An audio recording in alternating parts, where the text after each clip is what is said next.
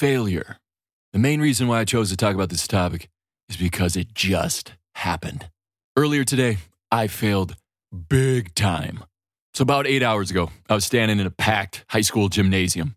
There's somewhere between a thousand to 1,500 students there. And I was there to talk to the students about ways to manage and combat anxiety and academic stress.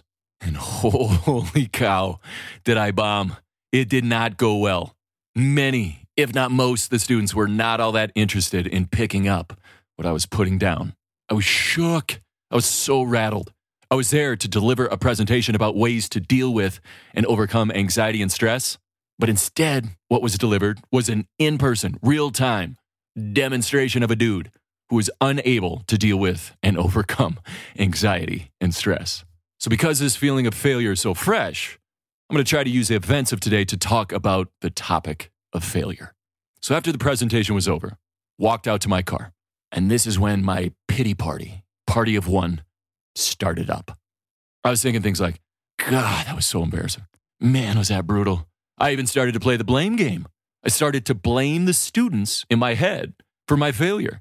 And this blame game accompanied me to my car, and it continued during my drive to a nearby coffee shop. But at some point during my drive, I realized I was being a huge hypocrite because I tell people all the time that blaming won't make you better. And any benefit provided by blame will be brief. I am so quick to get out my little soapbox and, and stand there and share, not to share, to declare to anyone within earshot that failure is essential for growth. One of my go tos is to tell people that every failure creates a fork in our road. When that shows up, we get to choose which of two directions we want to head be bitter or become better. So after I caught myself in this high level of hypocrisy, I decided it was time to break up this little pity party, time to buck up, buckaroo, and practice what I preach. So after I made this perspective shift, the first thing I realized was that it wasn't all that bad. Don't get me wrong, while it was happening, it felt brutal. It was rough. But once it was over, the intensity of the experience lessened. I noticed that once I stopped using blame to fuel my negative feelings, I was able to see things more clearly. And just that, that alone, that was a great lesson, a great reminder that when we choose to not feed the negative thoughts and feelings that occur post failure, the tried and true twosome of time and space will do what they do. What that duo does, when we allow it to, is provide us with a more objective perspective. That I thought, you know what? It'd be a good idea if I just did my best to forget about it, distract myself, forget it ever happened. But I caught myself and remembered the old adage I'm always ready and willing to share with others. And that is, all is grist for the mill, which just basically means everything can be made useful. What to do post failure isn't the A or B option of blame others or try to forget about it. By the way, notice I said try to forget about it. Because let's be honest, you don't really forget about those big failures. Distraction doesn't work in any sustainable sense. The good news is there is a third option, and it's the one I'm always recommending, which is reflect, dissect, learn, and grow. So when I got to the coffee shop, I sat down, and this might not apply to everybody, but I find it helpful to start any process of reflection by searching for quotes online about whatever the current difficult feeling or experience is. So, yeah, today I looked up quotes about failure, and the three that landed and felt most helpful were give up my notes here. Failure is simply the opportunity to begin again, this time more intelligently. Next up, failure is a lesson learned, success is a lesson applied. And finally, failure is the condiment that gives success its flavor.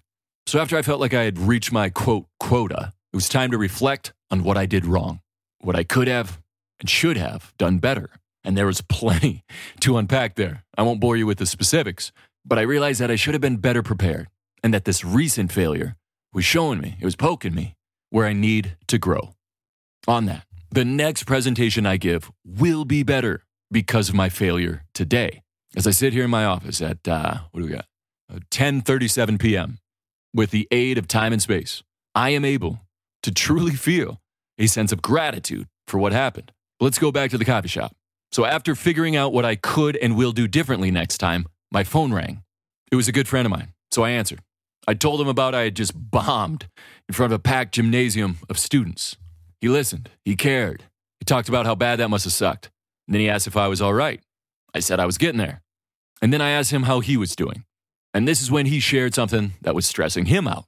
And that's when another realization hit me. Oh, yeah, that's right.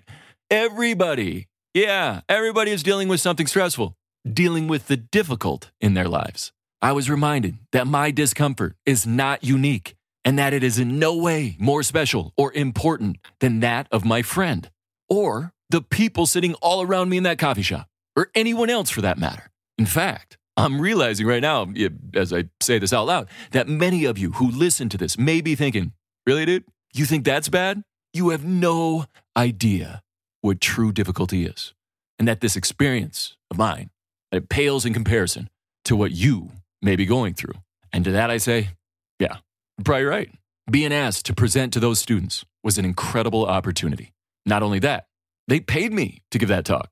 So the simple but accurate breakdown of what occurred was I got paid to stand there in a gym for an hour and talk. Actually, in my defense, I, I did a little more than talk.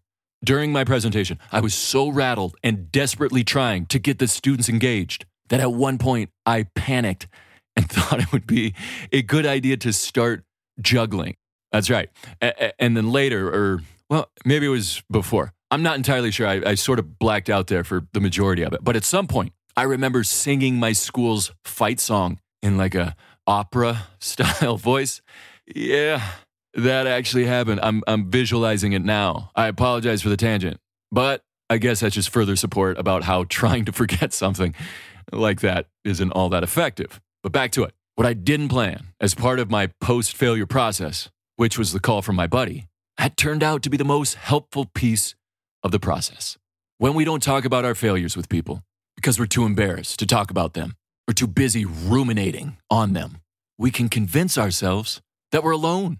Not only that, that our difficulties are enormous because the feelings that accompany them feel enormous. And when we don't take time to hear about, to care about the lives of others, we miss out on the beautiful realization of, oh, yeah, we're all going through our own version of tough stuff. And quick note here we don't want to go too far in this perspective shift. What I mean by that is that, yes, remind yourself that many have it worse than you, but don't swing that pendulum too far in the opposite direction and land in a place where you feel that your troubles, your failures, don't matter at all because we don't need to feel guilt or embarrassment about feeling what we do. There's a sweet spot between the two, which is, yeah, many have it worse, but this stress, this difficulty, whatever it may be, is worthy of being felt, processed, and talked about. Back to the call. After I listened to my buddy describe his difficulty of the day, he asked, So, where are you going to watch the game on Saturday? And that's when another realization hit. Yeah, the future. Yeah, the future is a thing. Cue Annie singing the lyrics of, uh, what was it called? Uh, the sun will come out tomorrow. Not only that, I actually have something to look forward to. That's right, the world. It has not stopped spinning due to my personal distress. This can be such a powerful reminder and one of comfort. We can get so focused and consumed by the conflict, the stress, and failure playing out in our own life that we forget to look around, to notice and listen to what other people are going through. And when we use this myopic lens, we miss out on the perspective gift that is given when we pause for long enough to truly connect with others. The phone call ended with my buddy saying, I just have to ask, do you just like bring things to juggle to your presentations? To bust out like in, in a case of an emergency? I laughed. I said, no. A thoughtful and kind school counselor ran to her office to get me three of those stress ball things. So we both started laughing. And then he said, and I'm surprised the old uh, You Fight song didn't turn the tide either. We laughed as the conversation ended, and I said, I'll see you soon. And I share that ending to point out how important laughter is, not just for this post failure process, but just for life in general. It isn't always the case, but it can be helpful to remember our biggest failures will often become our best and most favorite stories to tell. Stories that only focus on our successes they tend to be a bit boring, sometimes off putting. What do you think about it? There, there really aren't any good stories that don't include conflict or a huge failure. But to wrap this up, after looking at my notes I took today, I noticed a lot of words that start with P. So, in part due to my affection for alliteration, here's a brief breakdown of what a post failure process can or may look like. Pause the pity party so you can punctuate it with a period. Post period, peruse some profound published proclamations produced by people, past and present. And with that positive perspective as a platform, progress to progress by becoming pragmatic. Use that failure as a prompt to promote and polish your perspective plans and preparations. But pause and part from any and all parts of this process to prioritize and be present for people, putting in mind that the preeminent perspective possible will always be provided by people. People who are positive, patient, who can provide a laugh and be perceptive enough to point out that this too shall pass.